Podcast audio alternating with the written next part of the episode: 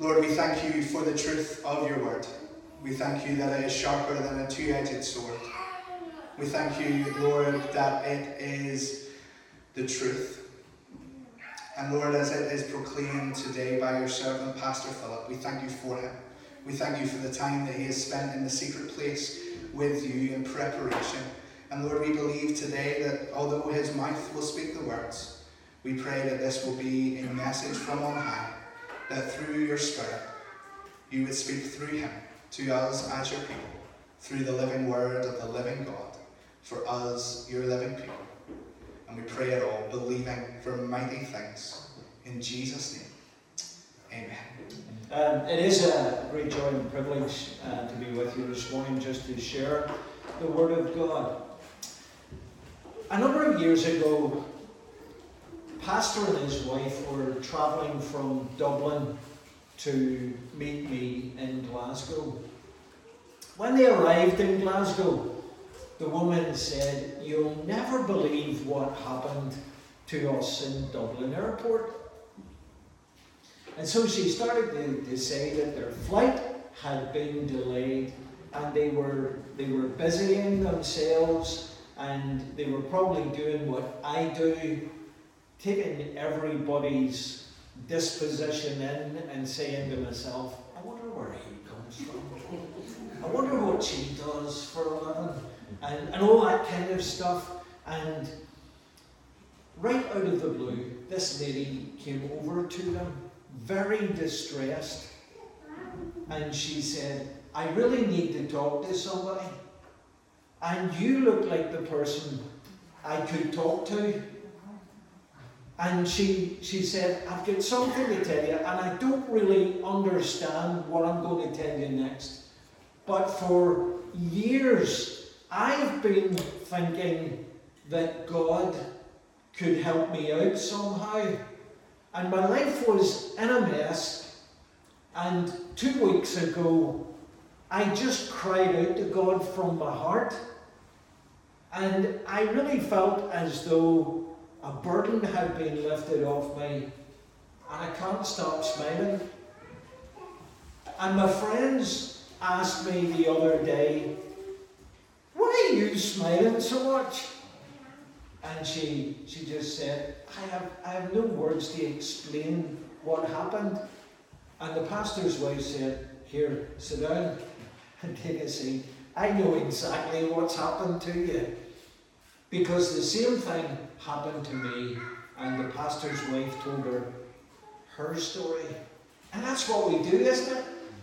That's what we do. We tell each other our stories. It was it was interesting to, to see in the video the wee the wee bench here being used through the, the week and individuals sitting on the bench. And what were they doing? Telling their stories. Telling their stories. I was in the, the home of a couple of missionaries. I I'd barely known them. They lived in Busingen in, in uh, Switzerland. And they invited me round to their house for dinner. And we were sitting around the dinner table and, and we were sharing our stories. They asked me all kinds of questions about myself. I talked to the man and asked him his story, and then I looked at the woman and she said to me, I love that story in Joshua chapter 4 where the children of Israel crossed over the river Jordan. And Joshua said to the people the day before, the Lord's going to do amazing things tomorrow. And he got the priests to put the Ark of the Covenant on their shoulders, and they walked down to the, the river, and as soon as they got their feet wet, the river parted. Now, let me, let me just pause there and just say this. Sometimes the Lord asks us to get our feet wet before a miracle happens. You just don't sit back and expect God to, to do everything immediately. Sometimes He expects us to take a wee step of faith. Anyway, the story goes on. Joshua was told by the Lord to choose one man from each tribe of the 12 tribes of Israel to go down to where the priests were standing and to lift out a rock and to take it with them on the other side. Now, that evening, the twelve men brought the stones together in Gilgal and they built a wee altar there. And Joshua said to the, the people, The Lord has said, in years to come, people will say, What do these stones mean? And you'll be able to tell them that today the Lord did an amazing thing here for us. And this little memorial is present here to remind us that the Lord our God is powerful. And then the woman got up from the table and she went over to the cupboard and she got out a bag and she said, These are my stones. And she poured these stones out on the table, and on the stones was a date and a verse of scripture. And she just said, This is what God did on this day, this is what God did here, this is what God did there. This is and boy, I was so impressed with the whole thing. As soon as I get home, I got my own wee bag of stones. And my story's in here, my wee story's in the bag. And there are verses of scripture here where on the night, whenever I, I cried out to God, just like the woman in the airport, not knowing what I was doing because I was a fourth generation heathen and, and I didn't know what in the world I was doing, but I just needed God in my life and I cried out to Him. And I, I recommend, I don't recommend that anybody does this unless you're a fourth generation heathen, all right? Because I just opened up the Bible and stuck my finger in and I said, God, if you've heard my prayer, speak to me. And my finger landed on Psalm 119. Now, I think that's really humorous because I think God's got a sense of humour. I asked him for a word and he gave me 176 verses, longest chapter in the Bible. But my finger was sitting on verse 9 and it reads like this How can a young man cleanse his way? I was blown away. And here's what it says By taking heed thereto according to thy word. With my whole heart have I sought you. Let me not wander from your commandments. And that night, on the 16th of July 1972, Philip McAlister, as a 17 year old, uh, he just cried out to God. I'm 68, all right, that, that'll just, that, that'll save all the mental gymnastics and you can focus on what I'm saying. Philip McAlister knew as a 17 year old that if you're going to go with God, you've got to go with your whole heart. And you experience the best that God can give you if you give Him your whole heart. And my stones are here this morning. And, it, and it's good to have those stones. They sit on my desk in the wee bag. But there are times, and I, I'm not going to hide anything from you here this morning. There are times whenever pastors have doubts. There are times whenever you wonder to yourself, Am I doing the right thing here? Is God really with me? And you see, in those moments, whenever I have those quiet moments on my own, I pour the stones out and I remind myself, this is what God did. This is what God did. And do you know the amazing thing is? In this wee bag, there are some stones that don't have anything written on them yet. Do you know why? Because I believe that God hasn't finished with me yet, and He's got other things that He wants to do in me and through me. And those will be revealed in the days to come. Earlier this year, I embarked on a, an in depth study for my own benefit, but also for my preaching on John's Gospel. And as I get into John's Gospel, I discovered two things about John.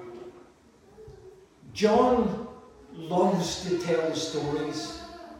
And the other thing that I learned is John is absolutely amazing at telling stories. He tells stories set in the big drama of what's going on, the big things that are going on. But there are also times in John whenever he gets an individual who has a conversation with Jesus, and boy, things are never the same whenever somebody has a personal conversation with Jesus. One of those I want to read to you this morning. It comes from John chapter 8. Now, I need to explain. In John chapter 7, this is all very public, alright? John 7's public. Jesus has gone to Jerusalem. He's teaching. The Pharisees come out. They're, they're opposed to what he's saying. They have a big public debate and an argument. And in it, it says that everyone went home to their own house. But here's how John chapter 8 starts. But Jesus went to the Mount of Olives. Why did he go to the Mount of Olives? Because he needed to talk to the Father about everything that was going on, everything that he had faced that day, all the opposition, all the rest of it. He just needed to go and talk to the Father. And then it says this At dawn he appeared again in the temple courts, where all the people gathered round him, and he sat down to teach them. The teachers of the law and the Pharisees brought in a woman caught in adultery. They made her stand before the group and said to Jesus, Teacher, this woman was caught in the act of adultery. In the law, of, the law of Moses commanded us to stone such women. Now, what do you say? And then John just adds a wee bit of detail here for us. Yeah, I, I think he's great. John is brilliant. He, he thinks, you know, I'm going to be writing this, and people don't know what's going on here, so I need to let them know. So John just says this They were using this question as a trap in order to have a basis for accusing him. But Jesus bent down and started to write on the ground with his finger. When they kept on questioning him, he straightened up and said to them, Let any one of you who is without sin be the first to throw a stone at her. Again, he stood down and wrote on the ground. At this, those who heard began to go away one at a time. And here he is again, putting in a wee bit of detail for us. The older ones first. Until only Jesus was left. Now the whole scene changes here. The whole scene changes. Everything's very public and open. But now only Jesus is left. And the woman is standing there. Jesus straightened up and asked her, Woman, where are they? Has no one condemned you? No one, sir, she said. Then neither do I condemn you, Jesus declared. Now go and leave your life of sin. Now, this is very, very public. And if you can imagine what's going on here, and let's, let's try to, to set the scene for what Jesus is about to say to this woman. He appears in the temple courts. He goes to church. All right, let's, let's put it in our, our terminology. Jesus goes to church. He started the sermon. Everybody's sitting there and they're listening to what he's got to say, and the door flies open. There is no door in the real story, all right, but this is for us. The door flies open. All these religious leaders walk in. They have this semi clothed woman, and they push her to the front, and they throw her down in front of the preacher, and they say to Jesus, caught in the act of adultery, Moses says she needs to be stoned. What do you say? Now, let me just stop there and ask a wee question. Because we're not all saints. We're not all sinless. But how would you like somebody to grab hold of you on a Sunday morning and drag you in and throw you down in front of everybody and point out what you've done wrong? Not one of us would like that. It's vindictive. It's vicious. It's awful. What this woman is experiencing. You see, the law of Moses said this. If you've got two witnesses who see this, then she should be stoned to death. Three, three or better. If you've only got one, then it's his word against hers. So that's no good. You need at least two witnesses. But here they are, and they've all, they've all got the stones in their hand, and they're ready to stone this woman. And John rightly points out to us that this is a trap. This has got nothing really to do with the woman or anything. She's been set up, she's being used. What the religious leaders want to do is to trap Jesus. Because he has already said he hasn't come to undo the law of Moses, he's come to fulfill it. But if he doesn't order this woman to be condemned to death, then they're accusing of breaking the law of Moses. But if he says to them, all right, let's do it, he's breaking the law of the land because the Romans don't allow anybody except them to put anybody to death. And so Jesus is in a little bit of a dilemma and he, he sits down, kneels down, and he starts to write on the sand. And there have been loads of sermons, and I'm sure many of you have heard lots of sermons and theories about what he wrote on the sand and all the rest of it. I don't think that's the important thing. I think the important thing is this Jesus was appalled at the scene that was before him and he couldn't look at it. And so he just got down on the ground. He stands up and he says, Okay, the one who has no sin can throw the first stone at her.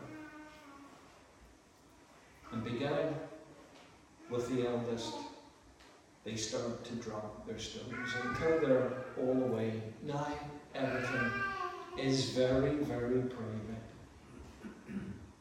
And Jesus stands up and he says to the woman, Has no one condemned you? And she only speaks three words in the whole story. No one, sir. And then he says this Neither do I condemn you. Go and leave your life of sin. And what John is pointing out to us here is that there is a place where perfect love and perfect justice meet. And that place is in Jesus Christ. For when we come to Christ and we confess our wrongdoing and we ask for His forgiveness, then He extends mercy to all who will believe in Him. Now, what we need to understand here is that Jesus does not abandon judgment, but he extends grace. And he gives this woman a chance to start again. Louisa Fletcher has written a wee poem that I came across called The Land of Beginning Again.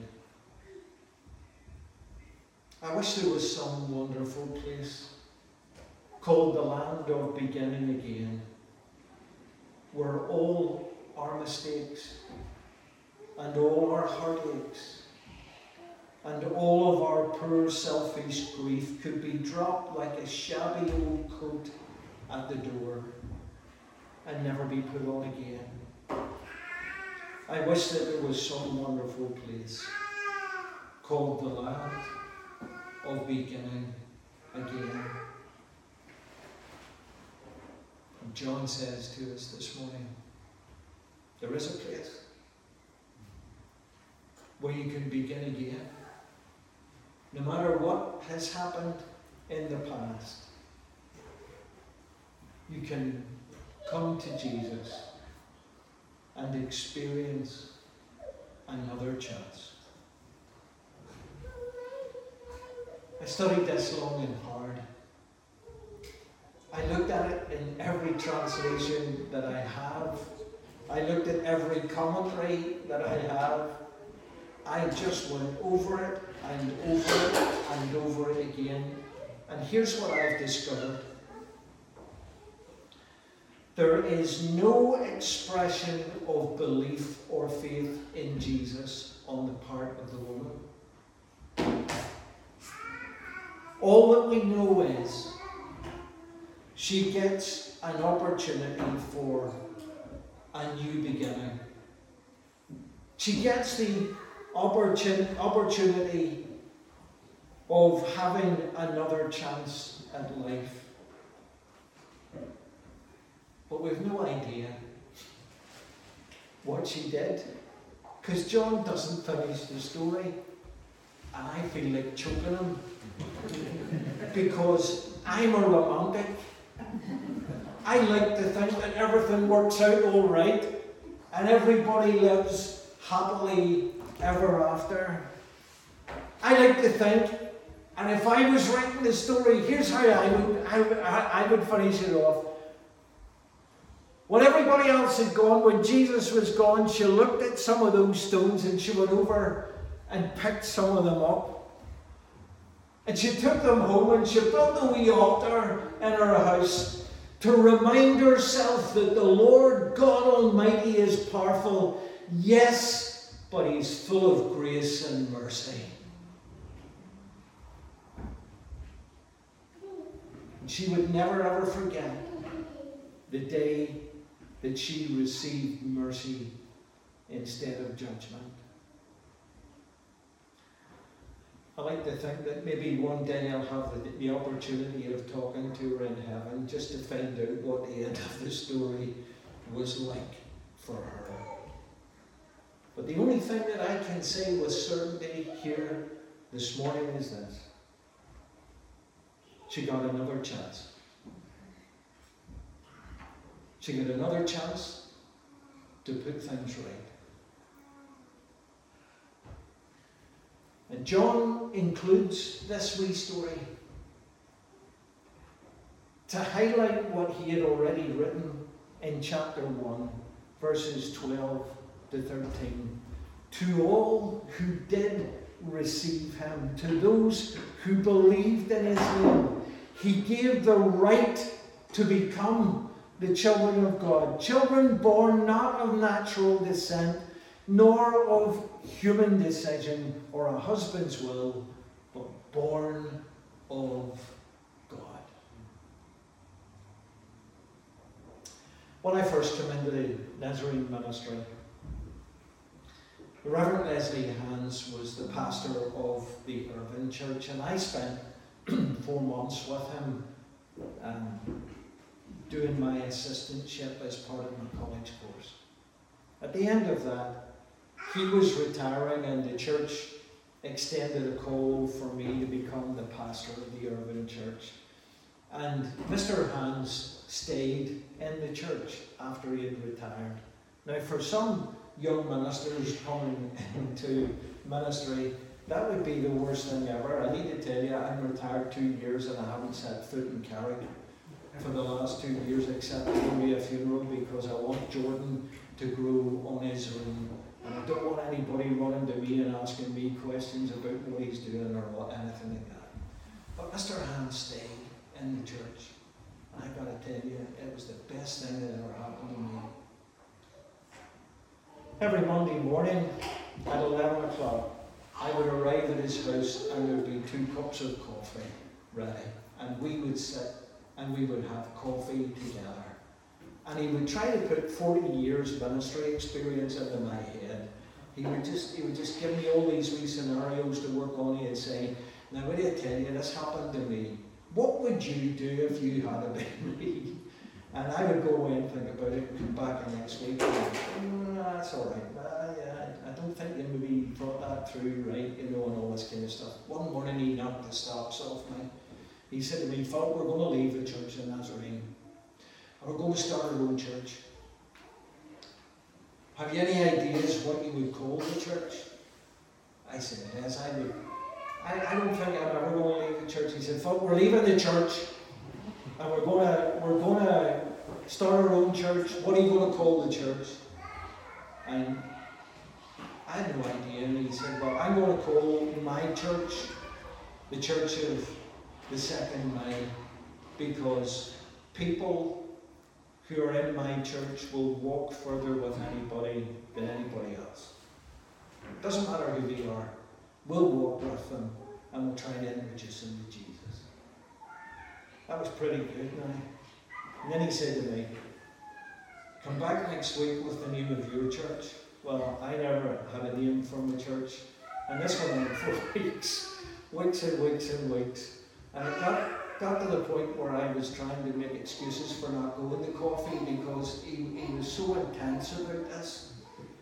And then I was in the study one Monday morning getting ready for, for Sunday morning and we were going through the book of Jonah, and I came to Jonah chapter 3, and chapter 3, verse 1 reads like this The word of the Lord came the second time unto Jonah. And I got up off my seat and danced the room. I'm going for coffee this morning, all right, I'm going to hit him with this one right between the eyes. And, and I went to coffee, and you know, he's, he's, he really was an old rascal. I'm sitting there and I'm, I'm, I'm all excited. And he's talking about everything except the name of the church. And I said to him, Are you not going to ask me? And he said, Ask you what? I said, The name of the church. You're not going to ask me the name of the church. So he, he said, All right, what are you going to call your church? I said, Well, I was in the study this morning, Jonah, all the rest of it. I'm Going to call the church the Church of the Second Chance. Well, that started it. Every week after that, what was the best name for the church? The Church of the Second Mile or the Church of the Second Chance? And every week he beat me. Hands down, he just beat me. And I would, I would go home depressed and I would say to Ruth, he's, he's beat me again. And she, she just looked at me and I understand this now. She said to me, Phil, he's retired, he's got nothing else to think about. He thinks about it all week. And that's why he beats you. I got a call to become the pastor of the Carrick Church. I went to see him for the last Monday. And he said to me, Today we name the church. And then he said this We're going to call our church Church of the Second Mile, where people get a second chance. And then he said this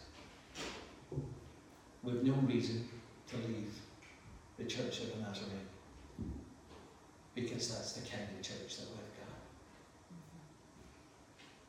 Mm-hmm. And for 72 years, this is the kind of church that has been here in this area. Proclaiming this message, it doesn't matter what's happened. Doesn't matter what you've done, what you've become. We'll walk with you. Because we got another chance. And Jesus will give you another chance also. Took a wee walk yesterday down the Whitehead. and I was walking along the beach in Whitehead and I picked up some of these wee stones here that you see right at the front. Made a wee with them, if you want to call it a wee altar. But I thought to myself as I was walking along the beach, maybe somebody in McGeehan Memorial tomorrow morning has had something happen in their life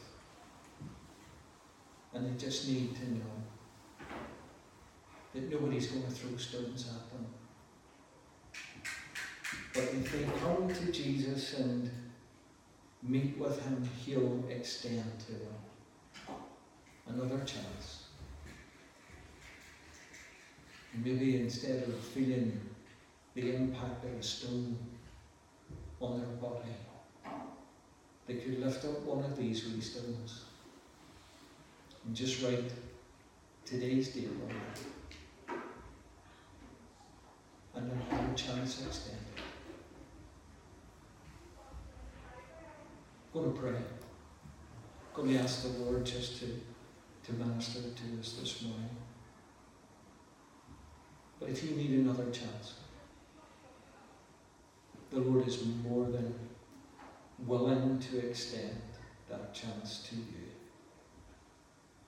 to walk with you. As I was sitting,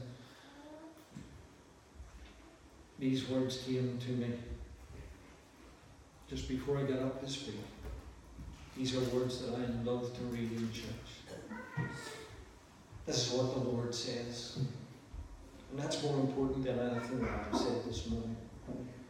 He who created you, he who formed you.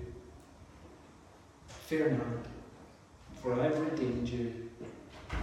I've called you by name. You're mine. When you pass through the waters, when you run into difficulty, when you don't get it right, I'll be with you. When you pass through the rivers, when you feel as though you're overwhelmed, they'll not sweep over you. When you walk through the fire, you've no idea how hurtful it is at times whenever people walk away from Jesus or do something that hurts them.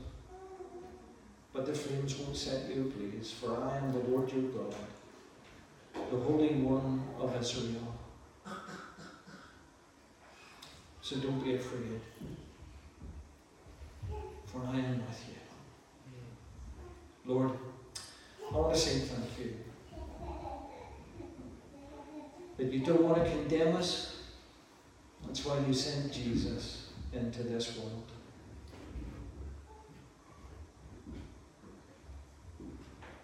There's no condemnation for those who are in Him. But there are, is always the opportunity for another chance. And my prayer this morning would be, Lord, that someone would just open up their heart right now and say, Father, I want that chance for me.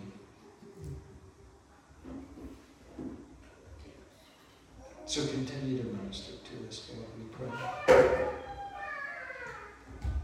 And help us. Help us to take the hand that is extended to offer forgiveness to us.